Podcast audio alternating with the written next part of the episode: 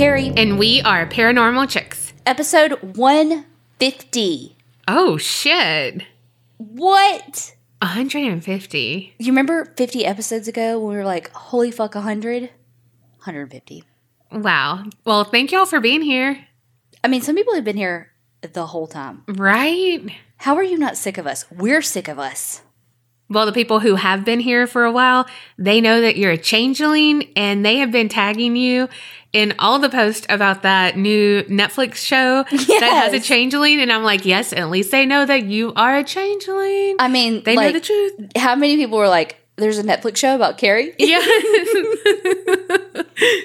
like, I crack up every time I see it. Yeah, I watched it. It's really good, but hilarious. Hilarious.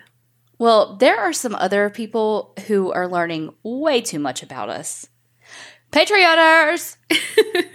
so, thank you so much, Janine M. from Indiana, John R. from Arizona, Zoe B. from Iowa, Ariel H. from Texas, Shelby S. from Texas, Monica G. from New Jersey, Tara D. from Washington, Brianna D. from Michigan, Rebecca B. from Australia, and Amanda J. from South Carolina. Thank y'all so much for joining Patreon.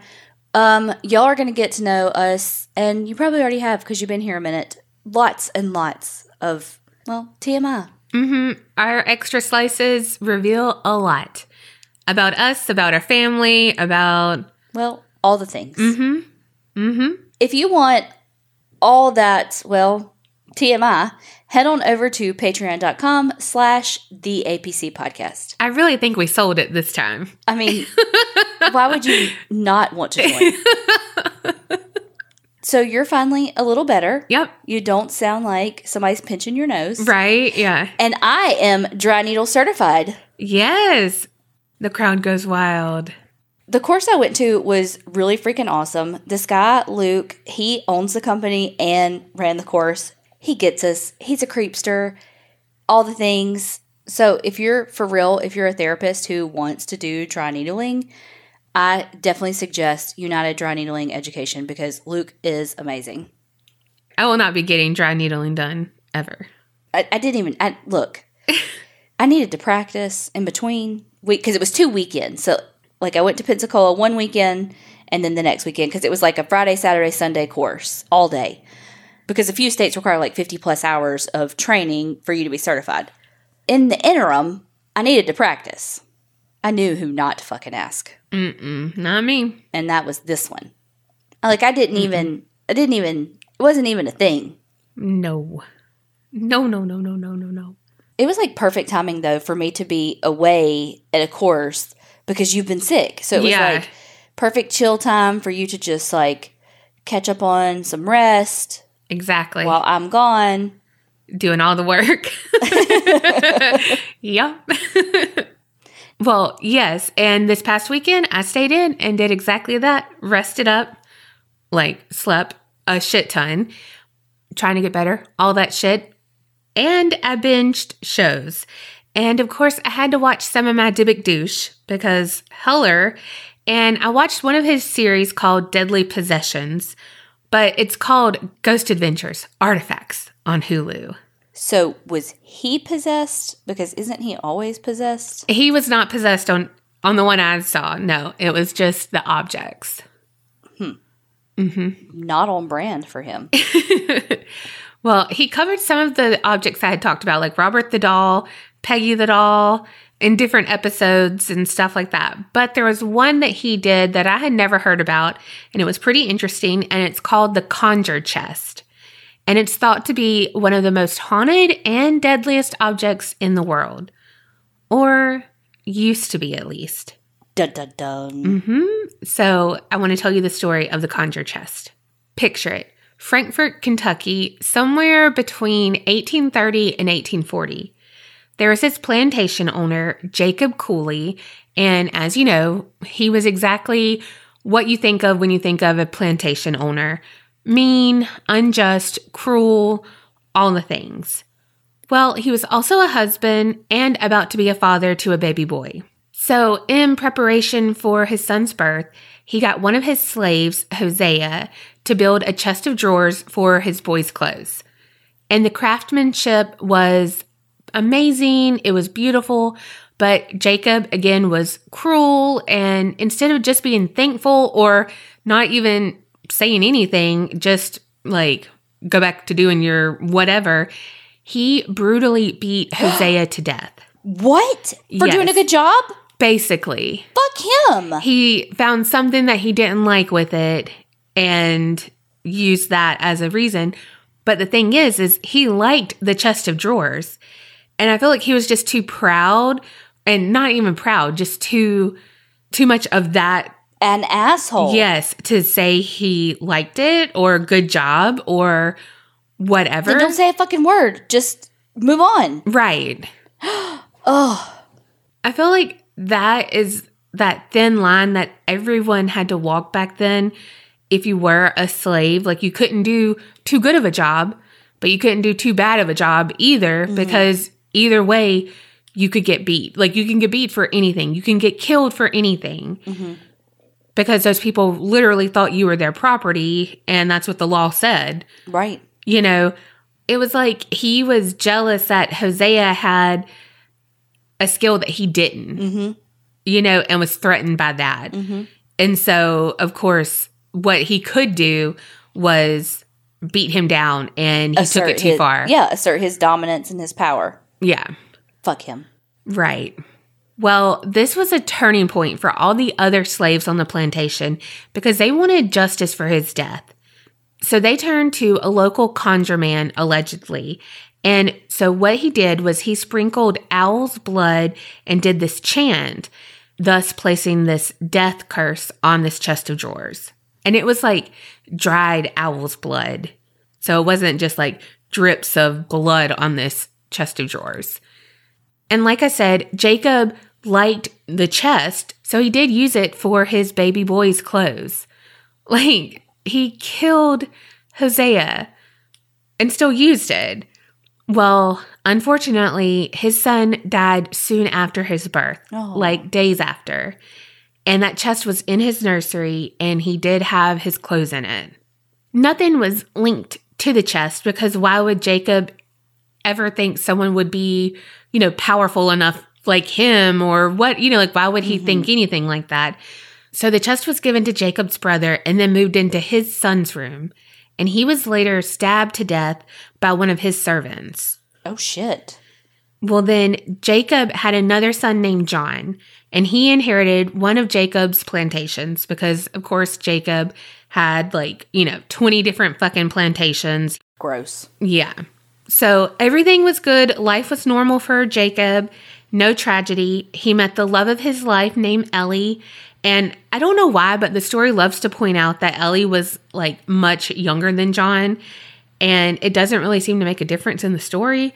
But like she was younger, like barely out of her teens. But also, I feel like that was the thing back in the day anyway. Oh, well, barely out of her teens. Sorry, I w- in my head I heard barely in her teens, and that's why I said ooh, and then I was like, wait, she said barely out of her teens. Okay, that's not ooh.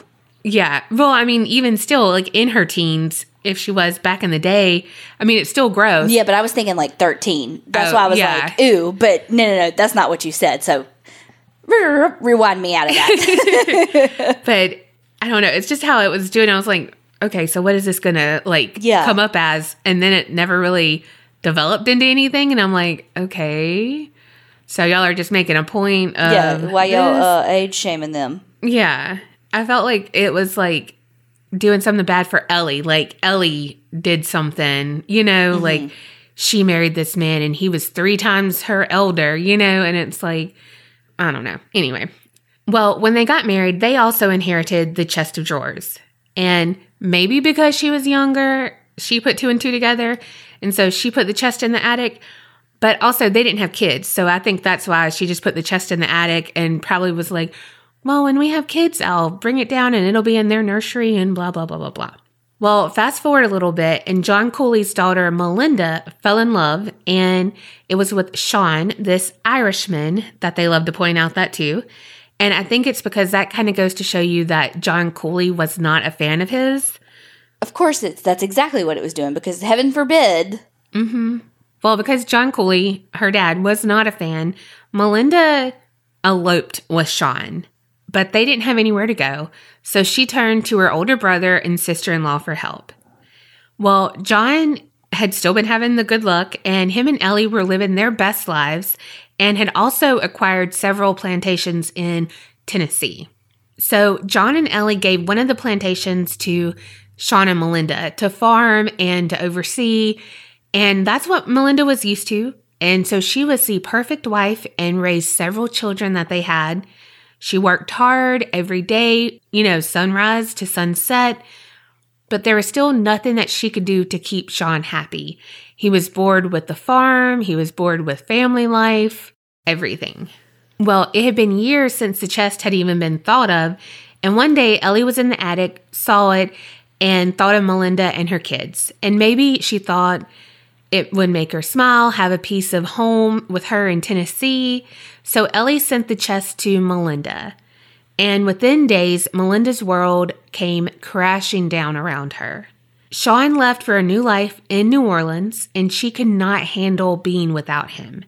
She laid in bed for days, which turned into a week, and soon she seemed to not be able to get up at all. She passed away, seemingly from a broken heart, but also exhausted from all of her hard work that she had taken on herself to make Sean happy before. And they said that she was completely gray haired, completely just an older lady, but she was just in her 30s. But like she just was exhausted. And it seemed like her hard life was part of that curse. But Sean wasn't in the clear either. First of all, good because fuck her dad for not being supportive just because he was an immigrant and so that's why he doesn't like him because so fuck that. But I mean, she like gave up everything to be with him and mm-hmm. then he's gonna fucking be like that and be like, I'm bored with this life. Well, this is the fucking life you chose. Right. You made your bed. All I can think about is Beauty and the Beast Belle when she's like, I'm bored with this uh a provincial life. Yes. Well, shortly after Melinda's death, he had a freak accident where he was hit in the head with a steamboat's gangplank. Holy shit, what in the pirate is going on? right, and he died immediately. Oh my god. Okay, so, that's a little extreme. Well, New Orleans was not good to him apparently. oh my god. He got he got a little too hmm, hmm, hmm, too hand grenades. Right. but now both parents were dead and that left their children orphans.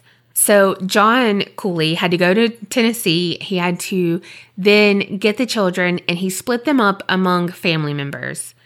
And him and Ellie ended up taking the youngest girl, Eliza, back to Kentucky with them.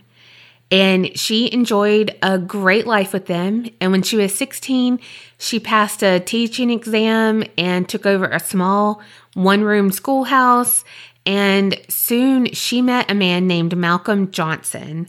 They married, and when she was 17, she was given the chest as a wedding gift from Ellie. Because apparently Ellie has not put two and two together, honestly. Clearly, her young age. well, fast forward, Eliza and Malcolm had children, and they also wanted to bestow some of the same opportunities as Eliza was given, and so they adopted an orphan named Arabella. Everything was great with their life. Malcolm was a successful businessman who had built an empire where he owned mills, some real estate, a coal yard, a wharf, and a dry goods store. Damn. Yeah. So Arabella grew up and she found the man of her dreams just like Eliza had. Arabella married, had children of her own, and one day, Eliza found Arabella's wedding dress. And so she put it away in the chest that hadn't been used in years. You know, it was going to be safekeepings. But shortly after this, Arabella's husband died suddenly. Oh, shit. Then, for some reason, they put Arabella's child's clothes in the chest, and that child passed away soon after as well. Eliza's oldest son was married to Esther. They put her wedding dress in the chest and she died. And then Eliza had an aunt named Sarah, and she had like knitted her son this scarf and glove set for Christmas. And he died tragically while walking along the train trestle where he worked. He fell off and died from that fall, and it was just a few days before Christmas. And it's believed that she had kept that gift in the chest. Then there were two other misfortunes tied to Eliza's immediate family. Her son in law deserted his wife after she stored some items in the chest, and then a child was injured in some bizarre accident where the child was left permanently injured. And this was after the child's clothes was stored in the chest. Malcolm died of old age, nothing tragic there. But even though Eliza was set for life, people say that she was kind of like Sarah Winchester, where she was haunted by all the hardships of her immediate family members and the tragedy that surrounded her in some way. And eventually, she sadly died by suicide. Oh, God. Eliza was the 11th victim of the conjure chest. But that wasn't it. Sometime in the early 20th century, Eliza's granddaughter, Virginia Cary Hudson, inherited the chest. It had been years, and she didn't believe anything about the curse. She kind of scoffed at it. And so she had her first child, and she loved this chest. She thought it was beautiful, and the history of her family, you know, it had survived. This is like 150 years. This is amazing, you know, all of this. And she put the baby's clothes in the chest, and lo and behold, the child was born prematurely and died that same day. Oh, God. But that was just tragic luck, right? That doesn't prove the curse is real. She had another child and used the chest again. That child contracted polio. She luckily recovered, but endured related symptoms from polio her entire life. And then Virginia had another daughter, and they stored her wedding dress in there. Well, her husband had to have like an emergency surgery where he then died from an overdose of ether. and then another time, Virginia's son was stabbed in the hand at school one day, less than a week after he had put some clothes in that chest. Damn, the turnaround time on this chest sometimes is no joke. Right? I mean, faster than Amazon Prime. I mean, honestly, especially uh, COVID times. For real. Well, one of Virginia's friends and neighbor had put his hunting clothes in it, and he was shot during a hunting accident. 16 victims all had one thing in common. Some of their personal items, clothing usually, had been put in that chest. So now Virginia couldn't say it was all tall tales. She had felt that loss, and so she wanted to put an end to the curse. She believed it now. So she turned to an African American woman named Sally, who had worked for her family Virginia's whole life and was also a confidant with her because she had basically raised Virginia. We all know we've seen um The help. yes, the help. God, why you you were like right in my brain today. So she asked Sally if she believed in curses and yada yada yada. Then she asked if she knew how to reverse one, and Sally said she knew how to reverse this conjure. Three conditions would have to be met, and they were going to be weird. First, Virginia would have to be given a dead owl, but it would have to be without her asking. Like, I couldn't be like, man, really need that dead, like, really need a dead owl. Wink, wink, wink, you know, couldn't do that. No prompting. So basically, a friend would have to be like, oh, hey, here's an owl. Cool, bye. You know, weird. Second, they would need leaves from a willow tree, but it had to be planted by a friend. Like it had to be given to you unprompted again. What? Right. And so then it also had to have a leaf for every victim. Then the leaves of the willow tree had to be boiled from sunup to sundown, and the dead owl had to be in sight this whole time. Third, the boiled liquid was then poured into a jug and then buried with its handle facing east, and it had to be below a flowering tree. So, a stuffed owl was given to Virginia's son by a friend. So that accomplished the first requirement. And think like taxidermy style stuffed, not a plush owl. Okay. Well, who just gets a fucking owl? I don't know. I don't know. Well, Virginia plucked leaves from a nearby willow tree, even though like that wasn't given as a friend, but I don't know. And they boiled them. The owl remained on the kitchen counter the entire time. At dusk, they took the jug, her and Sally, with its handle pointed east, and buried it beneath this flowering lilac bush right outside of the kitchen window. And then Sally said, Okay, this is how we'll know if the curse has been broken. When the leaves start falling off of the flowering lilac, one of us will die. And Sally died that October 1946. And that was the 17th and the last known victim of the conjure chest. What the fuck? Sally sacrificed herself for Yeah. that. Yeah, That's not fair. I know. No, Sally. I know. Well, Virginia passed it on to her daughter, Virginia. Well, she donated it to the Kentucky History Museum in 1976. And supposedly, you know, the curse has been removed.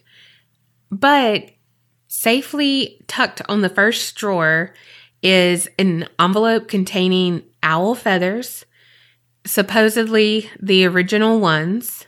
Don't know for sure like that sh- they had. I don't know from Sally, from whoever, like from Virginia, Okay. she had put these in there. Okay.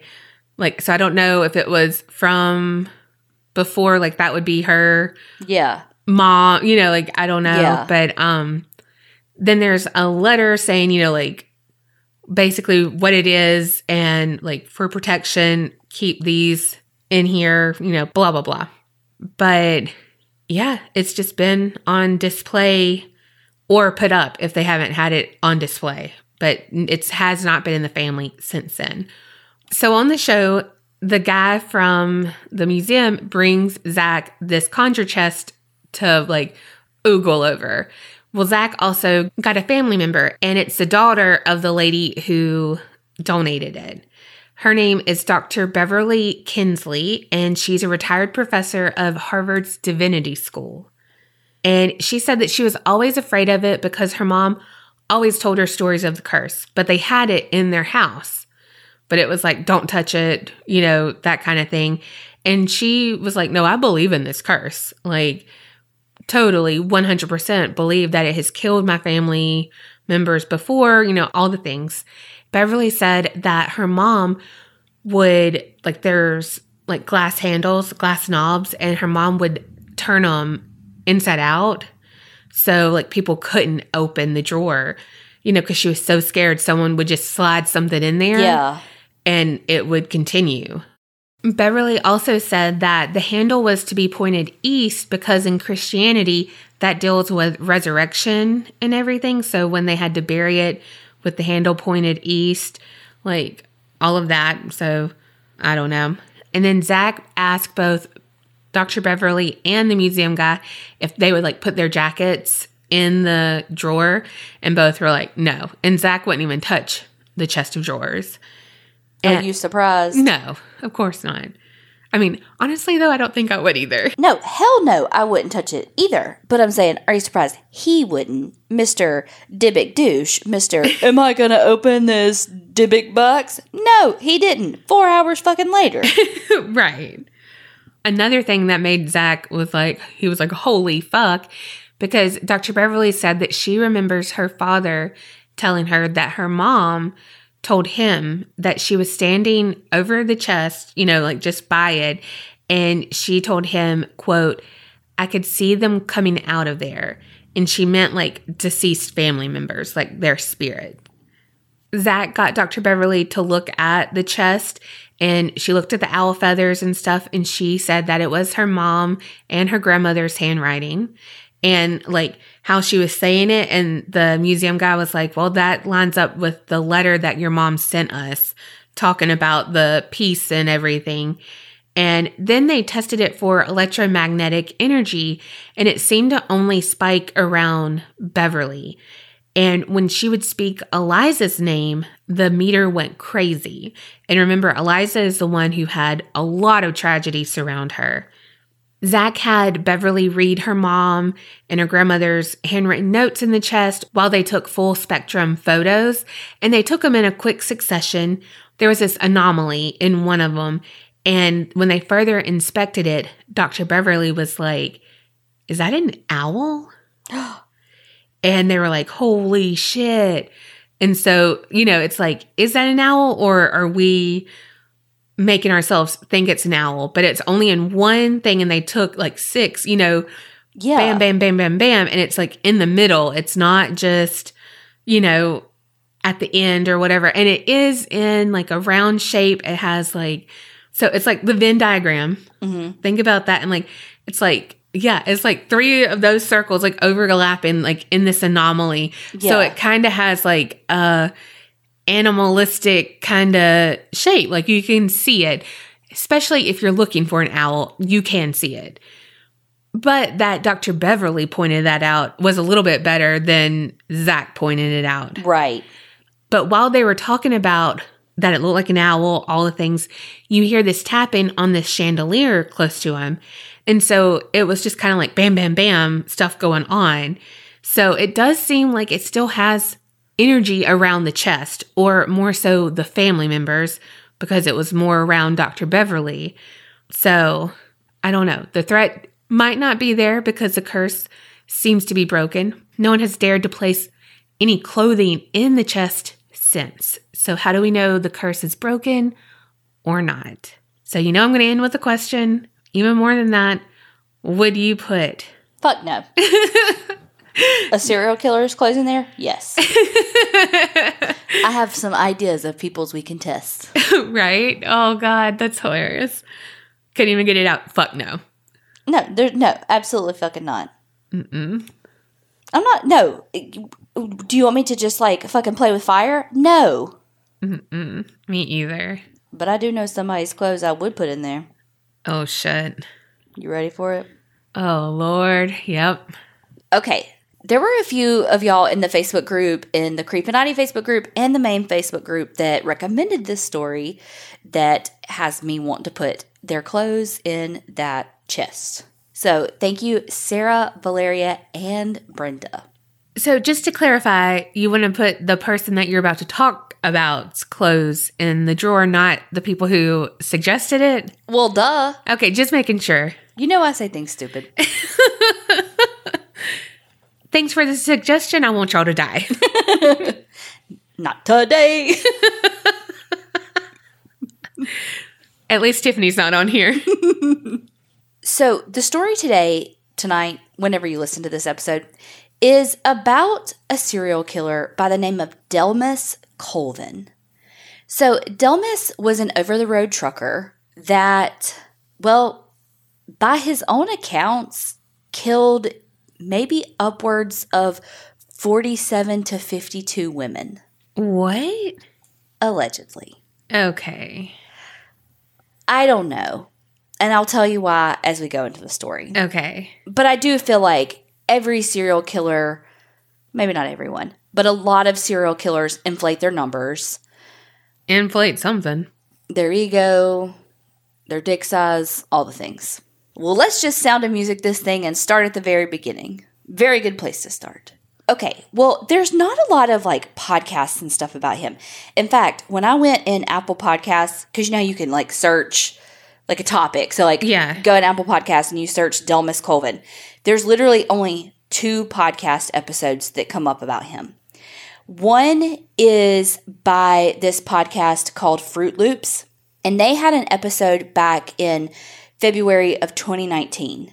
Then in February of 2020, they did an update where they actually interviewed Dellmus Colvin and a guy by the name of Phil Chalmers. I think I'm saying it correctly. So, what makes him so special is that he actually has a podcast that came out later that year in August of 2020. And y'all, I'm telling y'all, y'all need to check it out.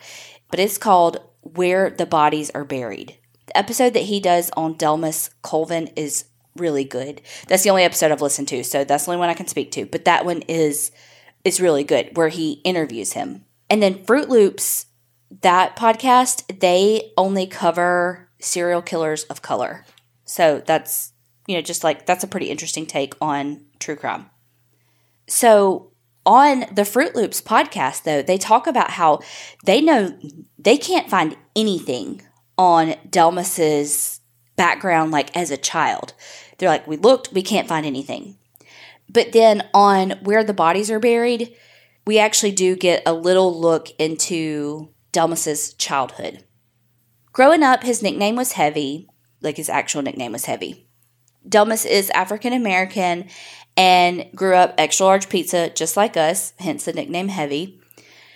And which I have to say, we need to do better about recognizing and and he may be totally cool having the nickname Heavy. That may not be, even be a thing for him, but I think that we need to do better at recognizing that names like that can have the same effect on men that it does on women and that it's not okay to comment on men's size just like it's not okay to comment on women's size. But that's a soapbox for another day. Just had to throw that out there. So, Dellmus grew up with a pretty regular childhood as far as we know. And I'm not going to tell you everything that is said in that Where the Bodies Are Buried podcast because I want you to go listen to it. But, you know, they kind of ask him, like, you know, were you mean to animals? Did you wet the bed kind of thing? And he chuckles and says, You've watched too much Criminal Minds. Like, absolutely not. I had a normal childhood. He said, you know, he played sports. He grew up in Ohio, so he kind of worked farmland type stuff growing up. And he refers to himself as being kind of square. He was a typical kid. If he hurt an animal, it's because he killed it because he hunted it and then he ate it. He didn't hurt animals just to hurt animals. Yeah. Really the the big thing that happened to him when he was a kid and, and this is what I think was the catalyst for what he later became was that his father cheated on his mother and they got divorced and his dad took the kids and moved to Ohio. And so from then on, he basically almost never saw his mother again. And his dad remarried. Well, he hated his stepmom. Like, hated her. Mm. Like, he said that that was the first person that he wanted to kill. Damn. And that he thought about killing her, but basically, in his words, he didn't know how he was going to get rid of her fat ass body. Like, that was his words. Damn. So, and he's like 14 at the time. Yeah. Well, one time when he was a kid, he had a bow and arrow and he was playing with his brother with it, showing him how to shoot it. And when his brother was trying to shoot it, it kind of went crazy. The arrow went through the window and shot the cabinet beside where his stepmom was cooking. And she swore, she just knew that it was Dellmus that Yeah. shot that arrow. And she was like, he's trying to kill me. Oh my gosh. He just let her believe it because he hated her so much that he wanted her to be that scared of him. Yeah.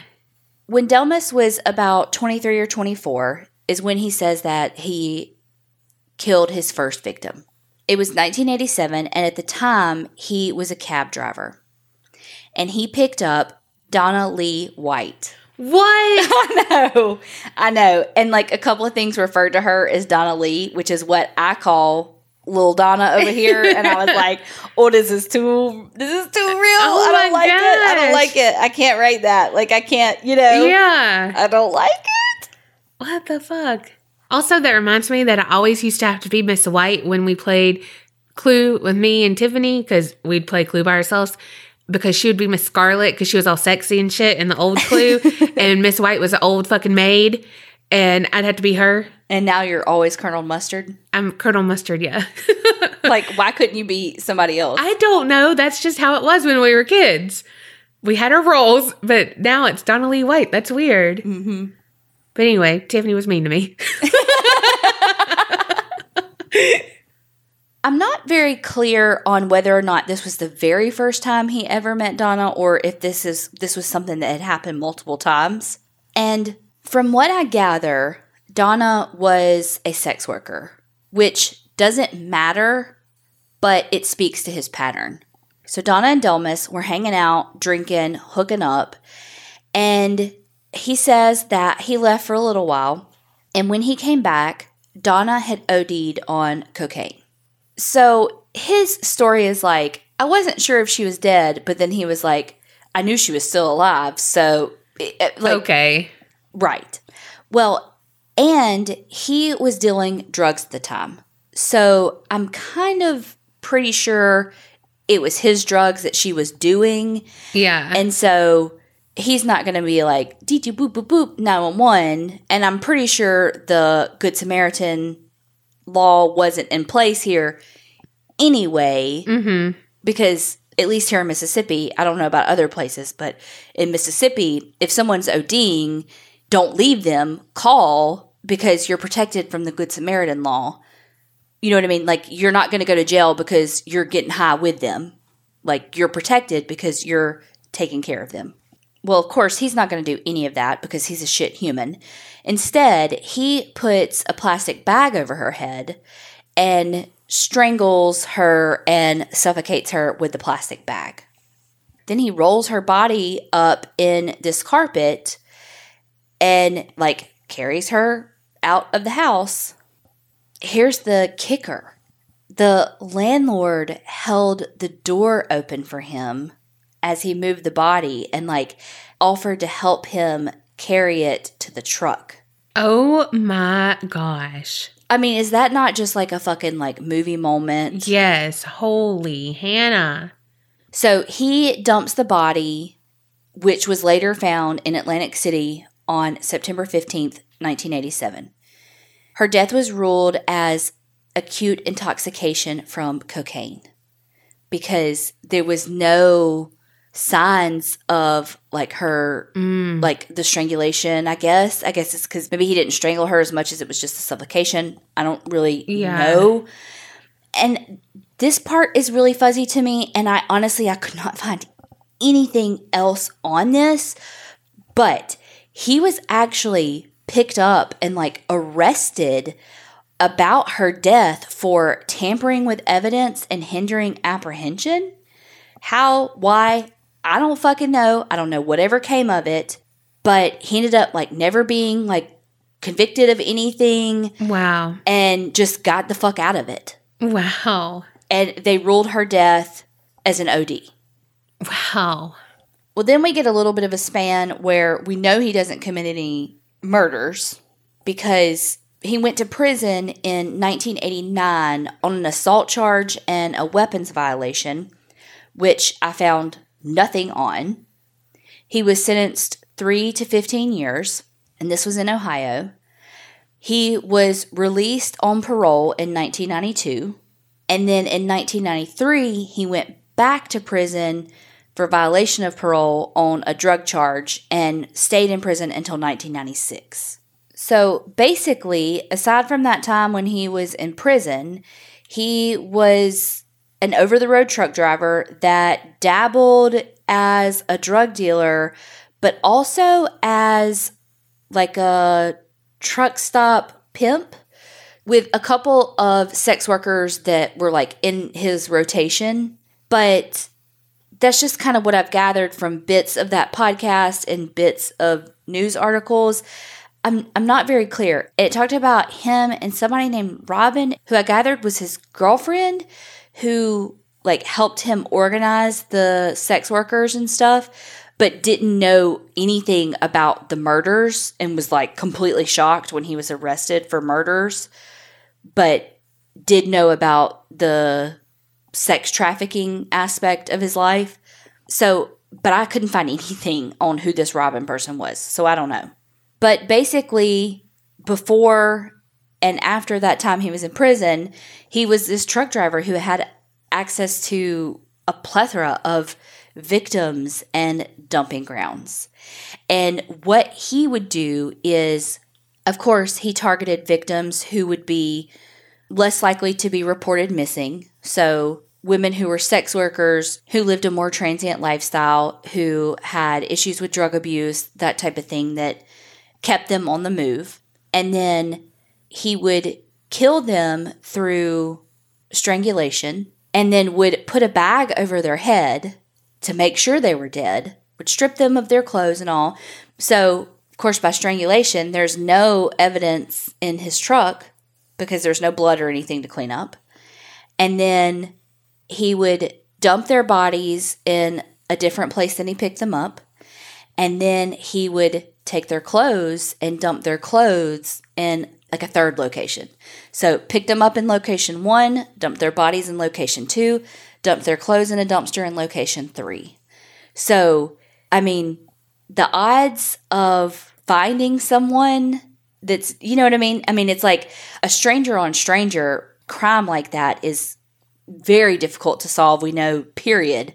Much less when you have no evidence like that. Are you kidding? What are the odds of even identifying the victims half the time, much less? You know, I mean, think about if you rolled up on a dumpster and you saw someone's clothes in there. Okay, there's clothes in a dumpster. You're going to move on. There's no blood on them. There's nothing there to make you think, oh, bet that's a murder victim's clothes. You know, you should be like, oh, oh, somebody threw their clothes away. Yeah. That's scary to think about. So scary to think about. Golly. Makes you wonder how many clothes have you seen? How many? Yeah.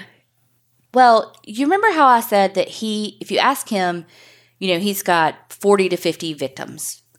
Wasn't until the 2000s that bodies really started turning up and things kind of started imploding for Dellmus. So I know this story has a lot of names, but I'm going to try to put all the pieces together.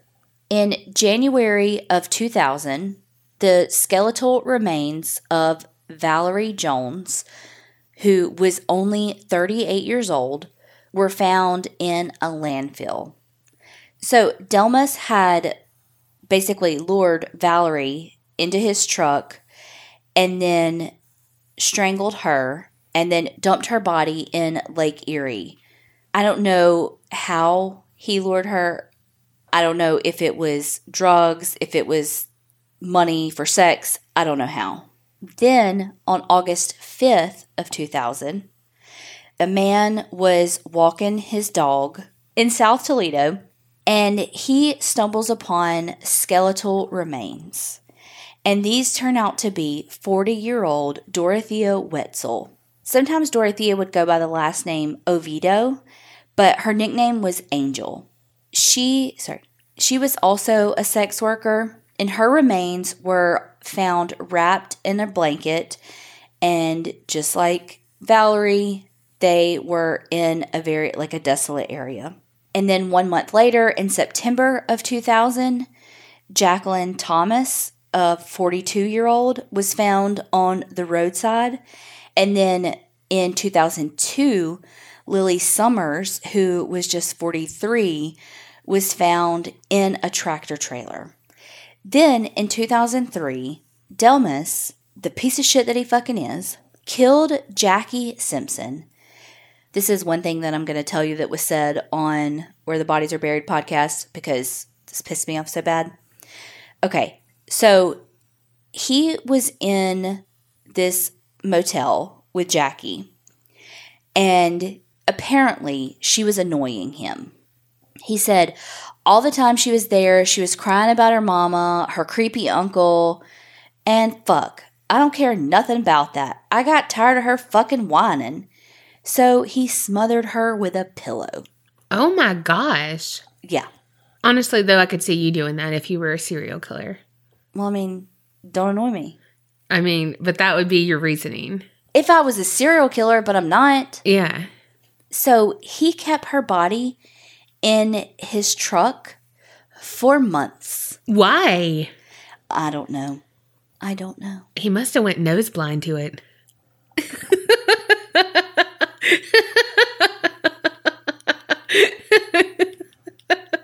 I wish I could see my face.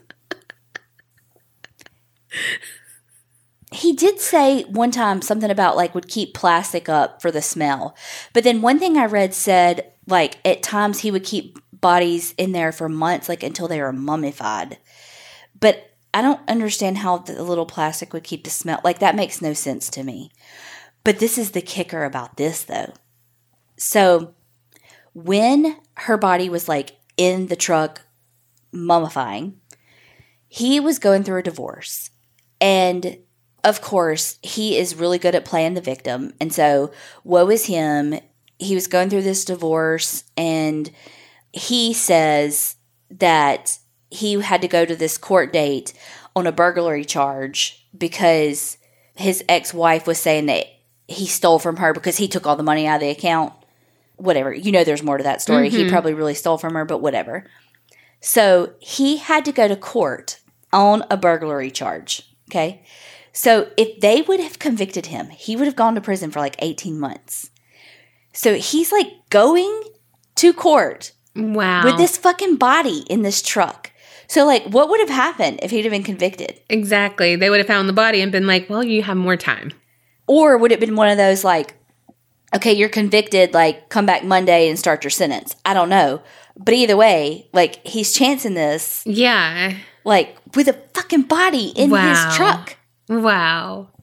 Then on May 9th, 2003, Melissa Weber, who was 39, her body was found under a couch in this vacant trucking terminal. So her body was wrapped in this purple comforter that had been bound with strips of bed sheets. And the linens were tagged with the logo of the Toledo Budget Inn. And so that's like a little bit of a lead for police. Then Lily Summers, who was 43, her body was found April 8th, 2002. So sorry, I kind of reversed those dates, but you get the point. So a lot of these happened around the Toledo area. But it's like, well, what led police to Dellmus? Well, there was a sex worker who Dellmus had actually attacked. But this girl was so fucking smart. She said that during the assault, she urinated on the bed sheets because she knew that he was going to kill her. And she wanted to leave as much DNA and as much evidence in the cab of his truck as possible. So if it ever came back to him, they would be able to prove that she was there. So she peed all over his bed trying to leave evidence. How fucking smart is that? That's some MacGyver shit right there. Right. But she memorized all this stuff about the cab of his truck and everything, but she ended up surviving. She went straight to police. Police were able to do a rape kit and get DNA. When they ran the DNA, they hit pay dirt. They got a match from Melissa Weber. So when they did her forensic analysis of her remains, they had some fingernail clippings that had DNA under them. And it was a match for Dellmus. And it matched the DNA that they had found on Jackie Simpson's body. And it matched like an unknown rape case from like 1998. So, to kind of make a long story short about the trial, they ended up arresting him and taking him to trial for Jackie and Melissa. And they were seeking the death penalty. And just like all these other fucking criminals, fucking terrified of the death penalty. So just three days into the trial, they brought the jurors in and they were like, thank you for your service, but go home because they had reached a plea deal. He ended up pleading guilty for the murders of Valerie Jones, Dorothea Wetzel, Jacqueline Thompson, Lily Summers, Jackie Simpson, Melissa Weber.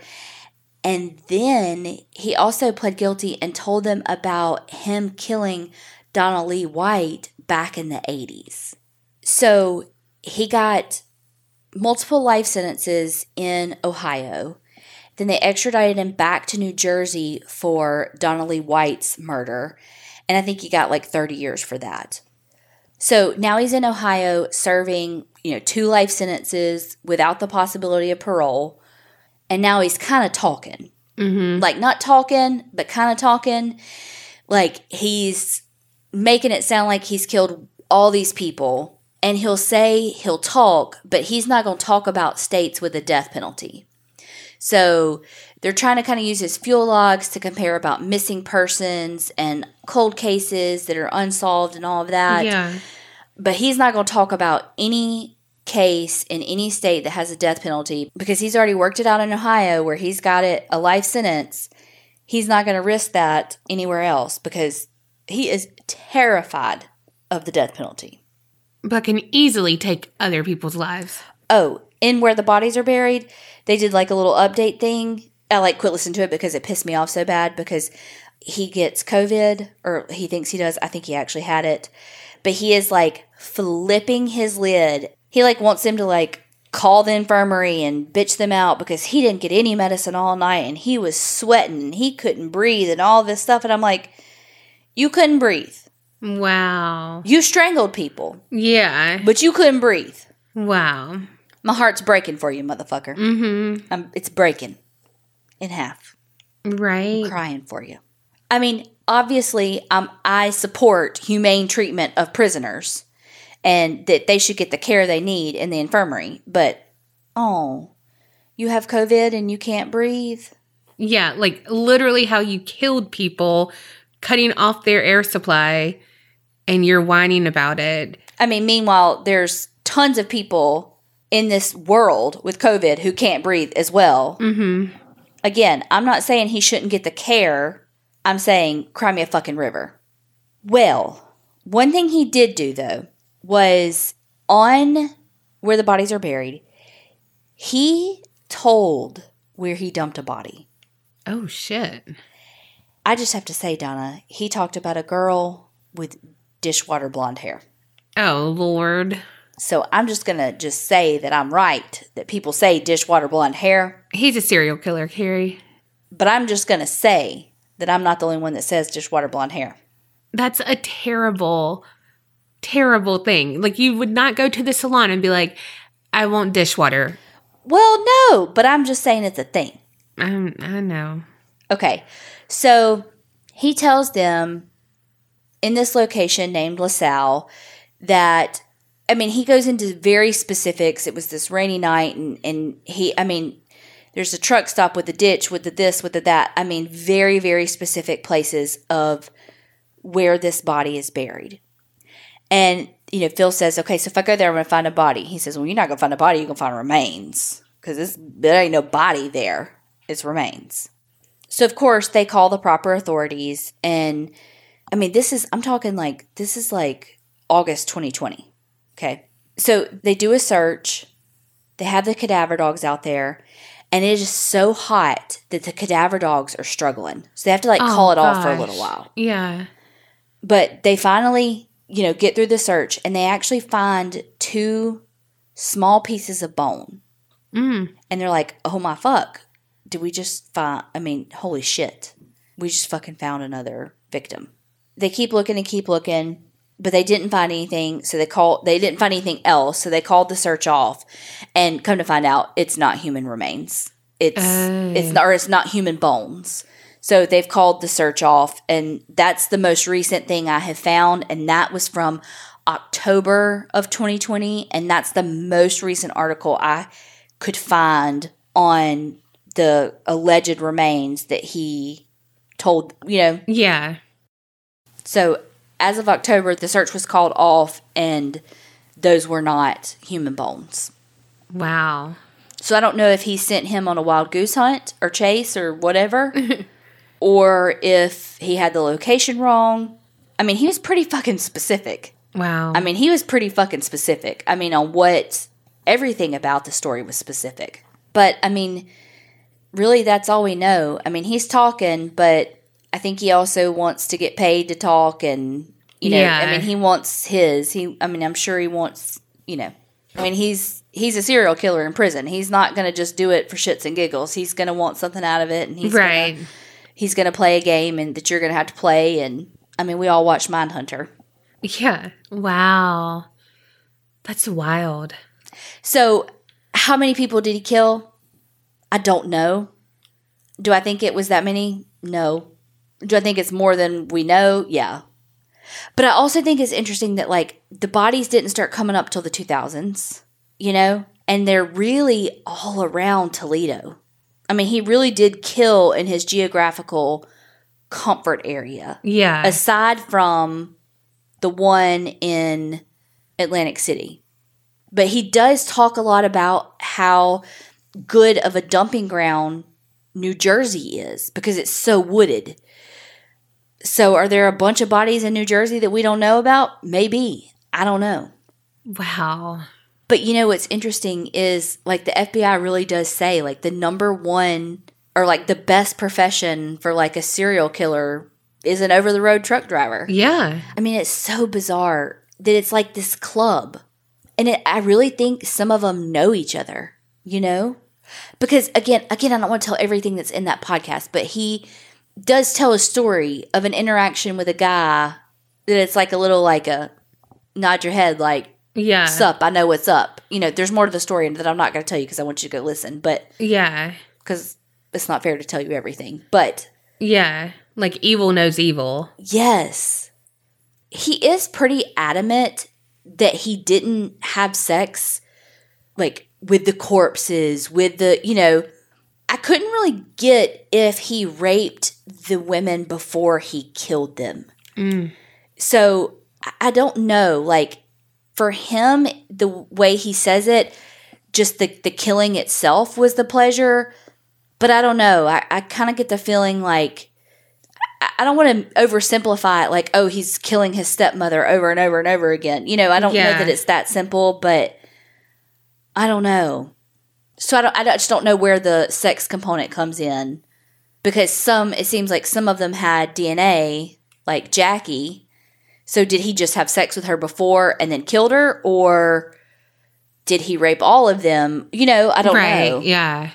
because sometimes he would even say like with some of the women he would like pay them and then they would want more and then that's when he would kill them you know and so it's mm-hmm. like so the ones that he did have sex with did he pay them for sex? And then they wanted more so that's why his dna but also if you hear him talk he talks about how he didn't have time for sex workers that he was out there making money and that he didn't have he didn't give sex workers any time.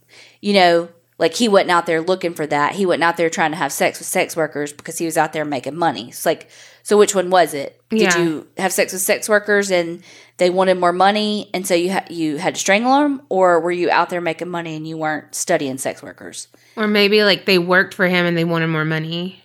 but he was saying he had sex with them He said that for sure. yes Oh, okay. he just talks out of both sides of his mouth. Which, Yeah. duh. I mean, because he wants to make himself look better, and you know, I mean, especially, I mean, he's in he's in fucking prison. He, I mean, he's gonna want to look better so that he has some street cred in prison too. Yeah. you know, I mean, he's gonna be there for his whole life. Like he's got to make his life easier. You know, so that's the story of fuckface Dellmus. Damn.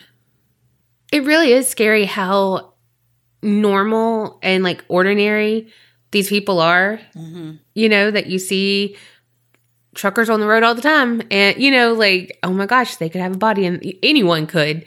That's a thing. Anyone could have a body in their car. Mm-hmm. He got stopped and there was a dead person in the back. He's so much of a fucking sociopath that he was calm, cool, and collected, and the police officer never knew the difference. Yeah.